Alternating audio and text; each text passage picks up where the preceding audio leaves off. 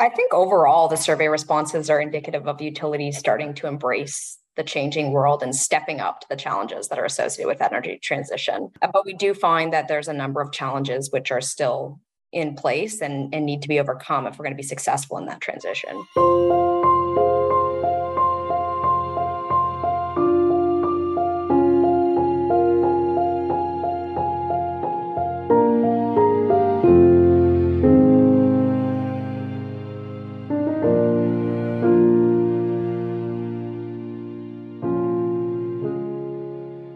Welcome to the Flux Capacitor, a podcast about the future of electricity. I'm Francis Bradley of Electricity Canada. This is episode 081, number 81 of the Flux Capacitor. This episode was recorded in early September 2023 on Zoom. My guests today are Andrea Roszell. I'm a partner with Guidehouse and I lead our Canadian Power and Utilities team. And I'm Michelle Fay. I'm also a partner with Guidehouse, leading our global solutions team for our energy, sustainability, and infrastructure segment.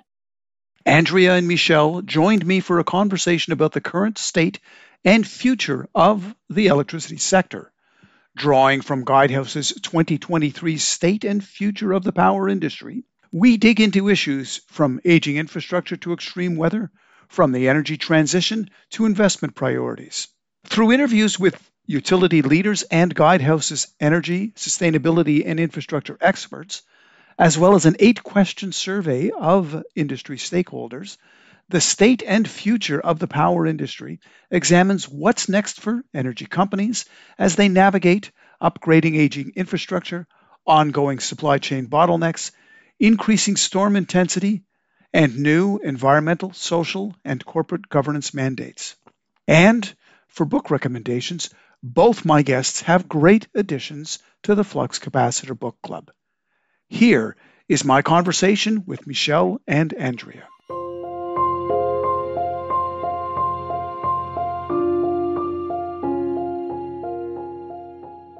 Welcome to the podcast. I'm glad that both of you were able to join us. It's usually a one on one, so uh, there'll be three of us on the podcast this time. Uh, so I'll try and direct traffic as best I can but looking forward to the conversation. So maybe start off with a, just a general question about uh, about Guidehouse. Uh, and I've had people from Guidehouse on the podcast previously, but for the listener, it's been a number of years. So maybe just a little bit of a refresher. So how about this? So when I look at uh, the uh, industries that Guidehouse is working uh, in, it really runs uh, the gamut, right? From from defense and security to energy, sustainability and infrastructure to health to financial services to state and local governments. So, um, what is uh, the the principle that connects all of these disparate areas? What connects the dots for uh, for Guidehouse in, in all these all these different areas? Sure. Um, so Guidehouse is really purpose built to help clients meet complex challenges, and that's across sectors, industries, and geographies. And we do that with an integrated model that breaks down silos between commercial and public sectors, and that helps us maximize efficiency. Mm-hmm. It means that our teams are really united by a shared commitment to purposeful impact. when we look at those clients that we're serving, yeah. they are clients that are in some of the sectors, industries, and geographies which are undergoing the most significant and rapid change. Mm-hmm. And as a result, they're clients that are faced with some of the most significant complexities. If we look specifically at the energy sustainability and infrastructure team that Michelle and I are supporting, mm-hmm. that's no exception. A lot of our work has been focused on issues related to the energy transition, which I know Francis is near and dear to a lot of the, the topics that the uh, yeah that the sector we're working on is looking at. And yep. it's likely one of the most complex challenges we've faced as humanity. Yeah, yeah. Okay. And then, I mean, Guidehouse itself, you're the Canadian lead in this space. Uh, the company presumably is uh, in uh, not in solely in a number of different uh, industries where where uh, it focuses, but uh, also geographically dispersed, isn't it? That's right. Yep. So we are a global firm. Um, the energy sustainability and infrastructure team is focused across North America as well as in Europe and the Middle East. Okay. Right. Gotcha. Gotcha. Okay. So so uh, I know there's a, a an annual uh, survey that's done. So maybe tell us a little bit about that. The the uh, the annual Pulse of Power survey. Uh, so how did it come about? uh, and how does it work? And then after that, maybe we can talk about uh, what yeah, what the latest uh, survey is, is, telling us. So, what was the genesis of this project, and and um, and and where is it heading? Yeah, I think this is actually our ninth um, ninth version of the survey. It's the ninth year that we've done this, and we've been partnering with Power and Utilities fortnightly um, to develop this since the very beginning of that of that time. And our goal um, initially, and and actually even now, is to really look at the macro trends um, and issues that the industry is facing. So um, it, we were really interested in seeing uh, what those most pressing needs were, and really what the priorities were for our clients. Mm-hmm. Um, so we issue this survey annually, and it's really a great way to see how those priorities are shifting um, from year to year and where there are any new or emerging needs that we should really be thinking about. And it was initially focused on, I'll say, disruption within the industry. So, specifically around technologies, hmm. um, distributed energy resources, electric vehicles, et cetera, mm-hmm. um, and emerging um, business models that, that we were starting to see. And it's adapted in some of the more recent years to be less focused on technologies and really more focused on those broader industry trends. Um, and while we always lead with this survey um, to get input from the industry, um, we really take a look at that and compare it to the research that our, our insights, our Guidehouse Insights research team has been doing um, to see where we're seeing any gaps or, or new trends. And um, our colleagues also take this um, as an opportunity, our Power Utility Fortnightly colleagues take this as an opportunity to interview some of their some of the industry stakeholders and mm-hmm. really ask them some questions as well. And then it culminates with a report that we publish um, along with Power Utility Fortnightly called The State and Future of the Energy Industry or Power Industry, yeah. uh, where we have utility leaders and our guidehouse experts really take a look at what's next for utility companies as they start to navigate um, you know through this upgrading of their aging infrastructure the ongoing supply chain issues they're uh-huh. having um, climate change issues, et cetera. So it's been a great way to connect the work that we're doing um, to the industry trends and help us better understand the needs of our clients and where we should be focusing on the development of any new solutions for our clients. Right. Awesome. Th- thanks for that, Michelle. But I mean, this was a an unusual time this year, right? To be uh, to be out surveying.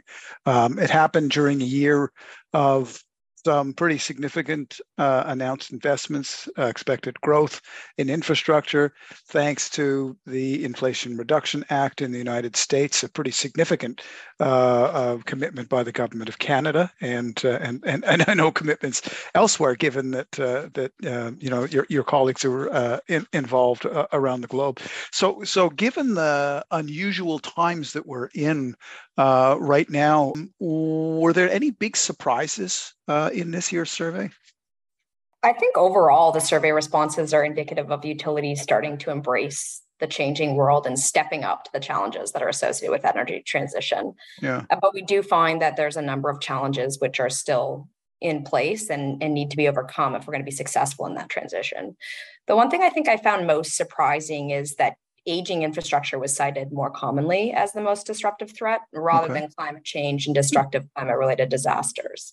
I think, you know, aging infrastructure can be tied to the challenges with resiliency and with reliability, especially in a future where we have more climate related events. Yeah. Um, but the broader climate change and destructive climate related disaster is really the main driver for the accelerated energy transition. And that underpins many, if not a lot, all of the challenges that we're faced um, with as a sector. And I don't know, Michelle, if you had other thoughts around, you know, what, where you were surprised. Yeah, I was going to say I was surprised to see the mixed reactions about um, the Inflation Reduction Act hmm. um, specifically. So there were a number of, um, of people that indicated that um, they thought that this would be remembered as a dramatic acceleration of T&D upgrades um, and really an impetus behind um, the transportation electrification and charging infrastructure being rolled out. But if you if you also looked at some of the other responses, we had about I think it was 58% um, of people said that they're keeping an eye out for opportunities, but there's confusion around where those best opportunities are. And I think that mixed review was what really surprised me. And I think hmm it gets to the concern um, I see around how this gets rolled out. So I think the end game is clear, but how we're going to get from this legislation to execution of that is still um, is still a question. Yeah, yeah. I mean, that's that's a, a common concern that I've heard in other other jurisdictions with uh, you know with with other plants as well, including here in Canada. Um, uh, can I just pull on a thread though? Something that uh, Andrea that, that, you mentioned in terms of uh, the surprise. It, it, may sound a little bit counterintuitive, given that like we're recording this at the uh, you know at the end of uh, end of summer 2023, and it was the the hottest summer on record, and you know destructive weather, the worst wildfires in Canada than than we've ever seen. But um, the the survey didn't take place in kind of July and August of this year, right? This snapshot was a little bit earlier in the year. Right. It was a little bit before the summer happened. I want to say we did it in the spring, yeah. um, maybe April timeframe. Okay, so yeah, that that that kind of gets you past what would what would otherwise have been kind of a bit of a counterintuitive thing, given the summer the summer that we've been exactly the summer that we've been uh, living through. So uh, maybe uh, follow up on on uh, you know some of the survey results and conclusions. So the very first question you ask uh, in this year's survey was, um, well, which is the most disruptive threat to business as usual in the communities in which you operate? So I gather uh, this was the first time you ever asked this question. So uh, what did you learn from the answers on, on that one specifically? I think I shared some of my thoughts on what we learned about it previously, but just to yeah. elaborate, I think yeah. climate change and the broader energy transition really underpins a number of the threats that we're faced with as a sector. Um, and I think that through the question, we found that disaggregating those threats into more discrete options may provide us with more insights into the challenges, the specific challenges that we need to overcome as a sector. The energy sector is underpinning the entire economy, and I think it's key uh, that we have a successful transition of the energy sector while maintaining the traditional mandates of safety, reliability, and affordability. Mm-hmm. Um, and so I think that really getting a sense, as Michelle was saying, of what is it that we need to do um, is, is going to be key if we're going to be successful in that transition. Yeah. I don't know, Michelle, if you wanted to layer in any of your thoughts on what we learned from that question, given it was the first time we asked it. Yeah, it's funny. When we were developing the questions, we really wanted to take this year as an opportunity to look at look broader than just the utility operations because we know that um, we've always asked that question in the context of a utilities business, but mm-hmm. we wanted to really take a look at the the communities and the and the customers and the citizens that are mm-hmm. impacted by these threats. Because at the end of the day, it's the customers of the utility and the communities that they serve that are really impacted when there's a disaster or a reliability concern. So, mm-hmm. um, for example, when there's a wildfire, you know, we often find that the aging infrastructure can't respond or adapt um, and leave people without power for extended periods of time, which mm-hmm. impacts air quality and just general quality of life um, of the individuals within the within the communities that are impacted. So we really wanted to take a take a broader look beyond just the utility um, in terms of how these how these threats are impacting um, impacting impacting customers. Yeah. So so did the the question uh, and uh, the, the the the interest in framing the question uh, about impacts on communities. Is that a, a reflection of sort of, of, of, a change that you've seen in terms of how the industry is seeing itself relative to communities? I think the I think the change that we're seeing is that we've realized that there it's not just the utilities responsibility um, and and it, they can't change it on their own. It's going to take it's going to take collaboration with representatives from the community with their state and local agencies, with the federal lawmakers, the local lawmakers, in order to really make that change um, happen and sustain it. So we wanted to see, you know, what that what that correlation was, and mm-hmm. and whether or not um, others were seeing that same thing that we've been seeing as we're talking to our clients um, across Guidehouse. Yeah, yeah. Hey, one of the questions I ask uh, folks that come on the podcast is about their journey you know how they kind of uh, arrived uh, in in the role uh, that um, that they're in. Uh, so uh, I'm, I know the, the, this is something I've, I've heard from uh, from the listener on a number of occasions that uh, you know uh, where do these folks come from uh, that get to do such uh, you know cool and interesting stuff. So um, maybe let's start with you, Andrea. What was your journey? Is this you know I always make the joke when you were a, a kid in the playground. Is this this what you dreamed of doing? it's definitely not. It's a perfect time to ask me that. It's the first week back to school, and my kids were you know have that little sheet of what I want to be when I grow up. And uh-huh. both of my daughters have on their teacher. And I said, like, yeah, that's what I had on there when I was your age too. change your mind. Um, yeah. But maybe I still am helping teach people, but yeah. just in a professional advisory services for them. Um, no, but seriously, I, I've been in the sector for just over 15 years now. And when I entered it, everything that I was doing was like this emerging technology. It was mm-hmm. this very unknown and new area and felt like we were never going to get there. And it's been one of the most exciting times to be part of the sector. I'm very grateful that I entered when I did. Um, I've been, you know, privy to being part of the journey with many of our clients in terms of moving from that stage of okay, this is an emerging technology to now we're implementing something that is transforming the entire sector. Hmm. Uh, the reality is, I mentioned earlier, is that I think we really have realized now that these that these challenges are real and that we have solutions to deal with them and we're moving past that stage of what can we do and into the stage of how do we do it as michelle hmm. was mentioning earlier so my journey has been always this essentially um, a little bit of background in engineering from a um, consulting perspective as well, but really right. focused from the perspective of emerging and now into actually executing change for many of our clients. Gotcha, Michelle. How about you? What was your uh, what was your journey? So I ended up in this industry by accident. I started uh, started as an accountant doing uh, work in financial services and did that for a couple of years, um, but knew that I wanted to tackle complex problems, as we like to call them. And that's really what motivates me. And started working in the industry. I hate to say it's been 25 years now, but mm-hmm. it's been about 25 years. And um, at the time, deregulation was the, the hot topic.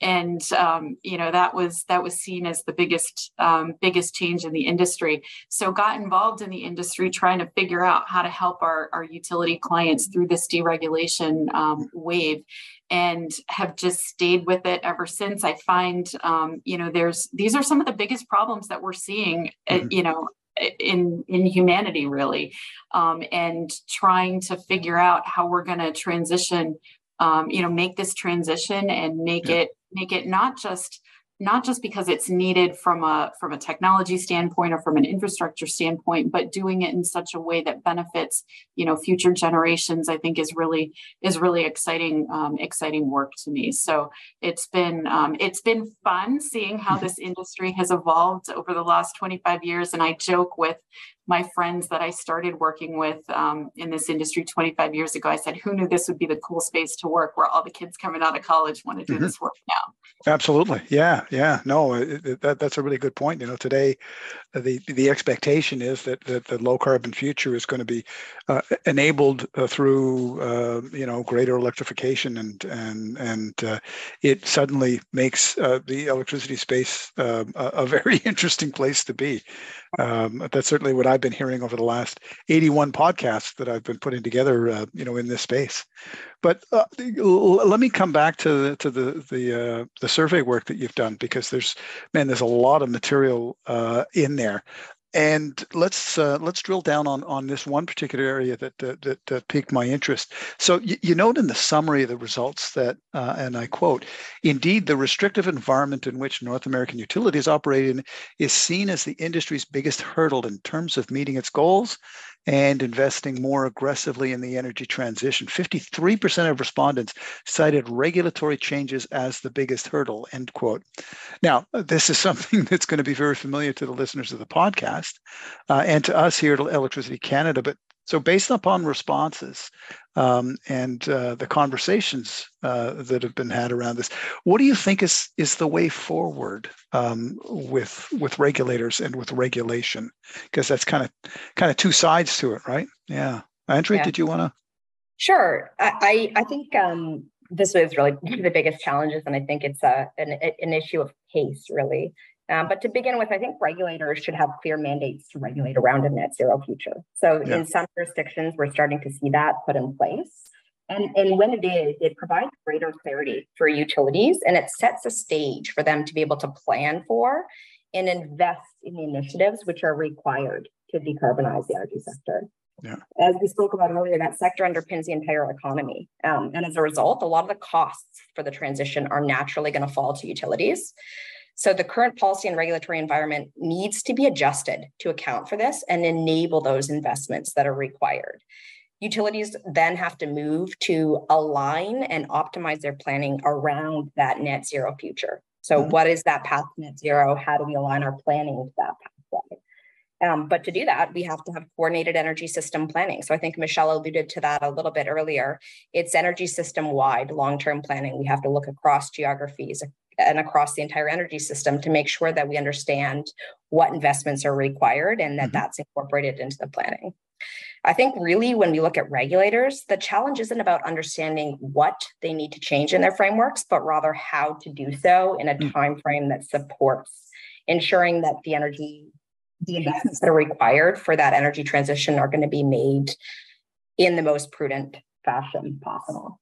So utilities we know, and this is, I think, one of the biggest challenges that we're seeing right now, and I, have seen it with a number of clients, they need to continue to invest in assets today. Mm-hmm. But if we're not careful, those assets may become stranded if they're not required in the longer term. Right. So we have to think carefully about how we do that integrated energy planning and look at making those investments in a way that is prudent and aligned with the, the transition more broadly across the sector.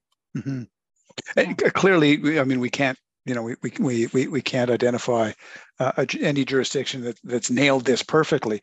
But are are there some jurisdictions that that we should be maybe trying to take some cues from some some that have gotten a little bit better at um, you know not not not uh, uh, what but but how uh, regulation is done yeah, I think I think there are several examples um, in the U.S. of some states where we've seen we've seen some changes to the way that their their um, regulations are working, and I think you know we've seen cases where you know the the change is happening so fast.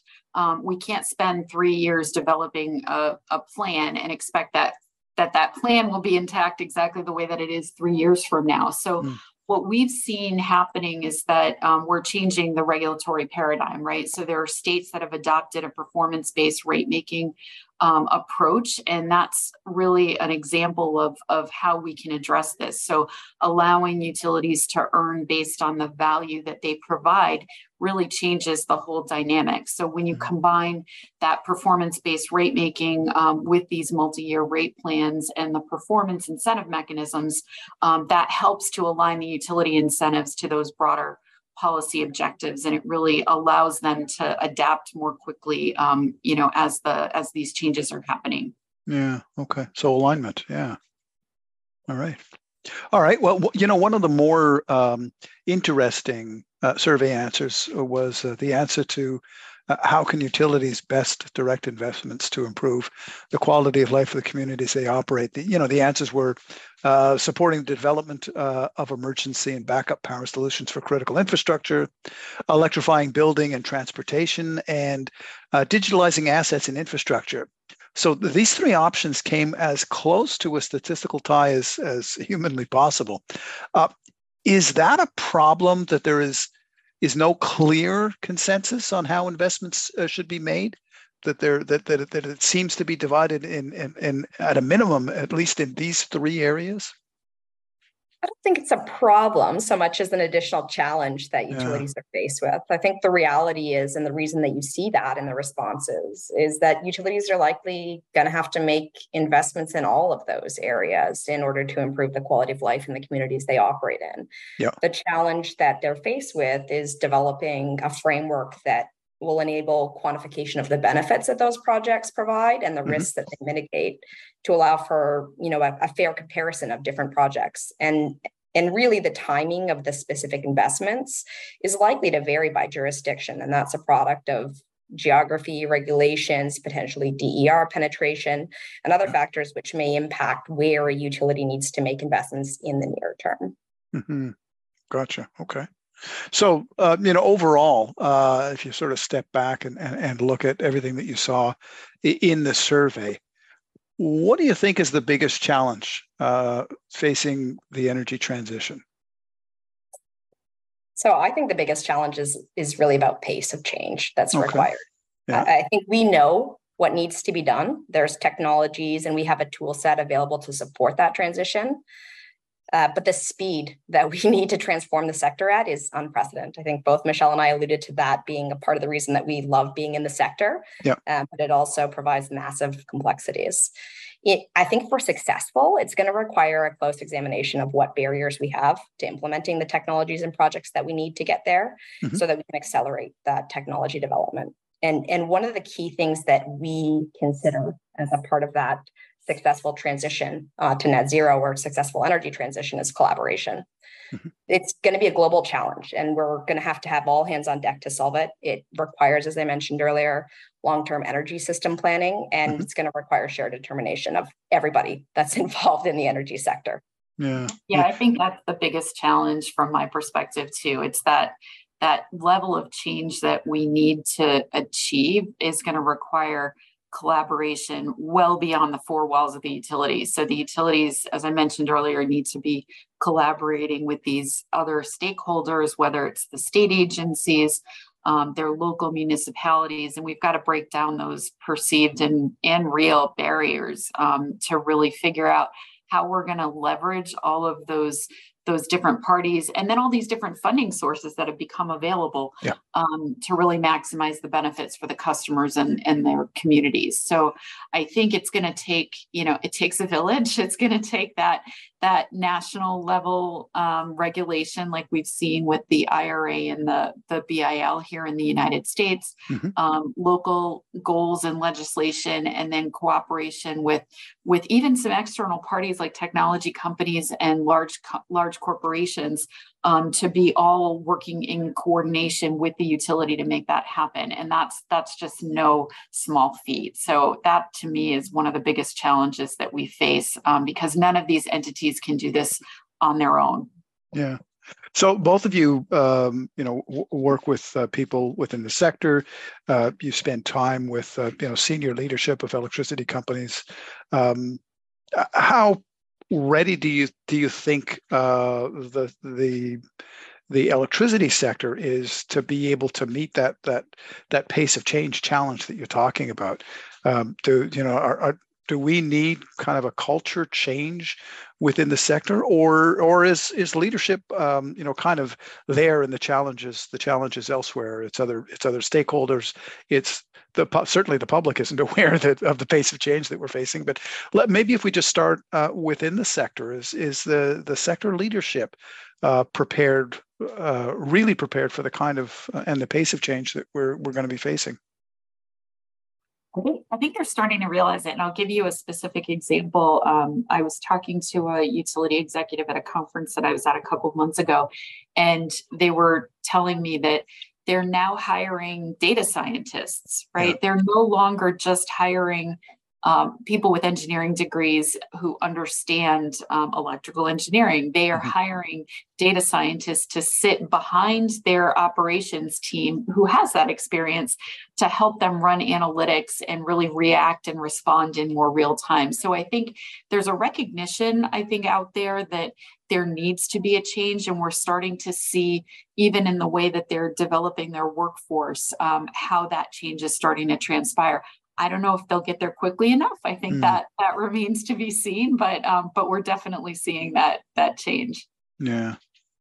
Any concerns about the the other sort of the other the other um, groups, the other stakeholders that we have to take along uh, in this in this transition? I, I noted the the public. Uh, I mean, I, I, don't think the public uh, is uh, is apprised, aware uh, of the the massive change that we're going to be facing and the massive cost, right? I mean, and the mass. Thank you. Yes, good point. we did spend a lot of time talking about that, but I think the public isn't aware, and I think yeah. you know the energy sector underpinning that transformation.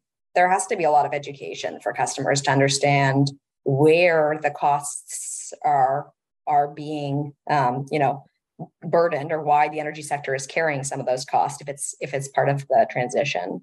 I think one of the other big challenges which we didn't cover on this podcast is really alignment across federal and, and provincial in Canada mm-hmm. and mm-hmm. you know in the US I'm sure there's similar challenges but across federal and provincial policies yeah. right now we have you know uh, some misalignment or not necessarily misalignment but um, not a direct line between yep. federal and provincial and i think that prevents the progress for some of our of our clients in terms of not really having a clear guidance what is it what is that transition right. like and, yep. and, what am i preparing for am i aligning myself to the provincial or to the federal policies um, so that's a, a challenge that i think will prevent us maybe from achieving the pace we're hoping to yeah and it's that's that that's one that we've um, at Electricity Canada, we've been signaling as well. I've I've been expressing concern about the the, the lack of alignment at different levels of government.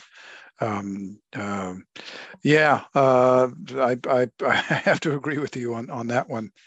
Um, I always finish the podcast with a question about um, a book. Uh, we've put together the uh, the flux capacitor podcast. So over you know 80 now 81 uh, podcasts, uh, we've put together a reading list uh, that gives us a, a sense of you know what people uh, uh, in the in the sector, leadership in the sector.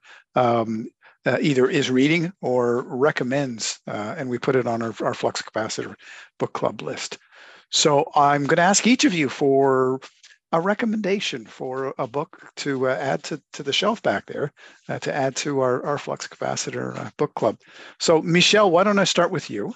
I, I actually brought my book with me. So it's called um, ah. Ministry for the Future. And we read this as part of a book club, a summer book club within our team. And it's intended to be a science fiction book, um, but I have to tell you, it's a little scary how much this relates to the real world, especially after some of the extreme weather conditions we saw this summer. There's actually a chapter in here that talks about some of the flooding that could happen in Los Angeles. And when you see what happened this past year, it was almost as if the book were coming to life. So wow. it's, a, it's a great read. Um, highly, highly recommend it. Our team really enjoyed it. Okay, the Ministry for the Future. Gotcha. Great. Okay. Uh, and Andrea, what book uh, are you going to put on the book club list? So I have not brought my book with me because I do uh, I, I, do a lot more audiobooks than I do hard copy now. But um, I'm going to add the happiness advantage. So I think you know we talked about the the um, the pleasure that we get by working in a sector that is very complex. But I think yeah. the reality is that uh, this book is all about the power of positivity and what that does from a professional perspective. So if you come to a challenge with a positive mindset, the outcome is uh, much better. And they actually have scientific research that shows that. And it actually has changed the way that I approach a lot of my team and also my clients when I'm engaging with them. And I think that as a sector, you know, we are faced with massive complexities and approaching them with that positive attitude is is likely or hopefully going to be helpful and is actually achieving the outcome we're hoping to uh, work towards together. All right. So we have two two additions to our book club list. The Happiness Advantage, which is by Shawn Achor, I believe it's pronounced. Got it. Uh, and uh, The Ministry uh, for the Future uh, by Kim Stanley Robinson. So fantastic. Two great additions uh, to the book club list. Thank you very much for that. And uh, really appreciate you taking the time to, to jump on the on the podcast and to, to share the insights uh, from uh, from the survey with uh, the listener. Thanks very much for, for joining us. Thank you. Thank you.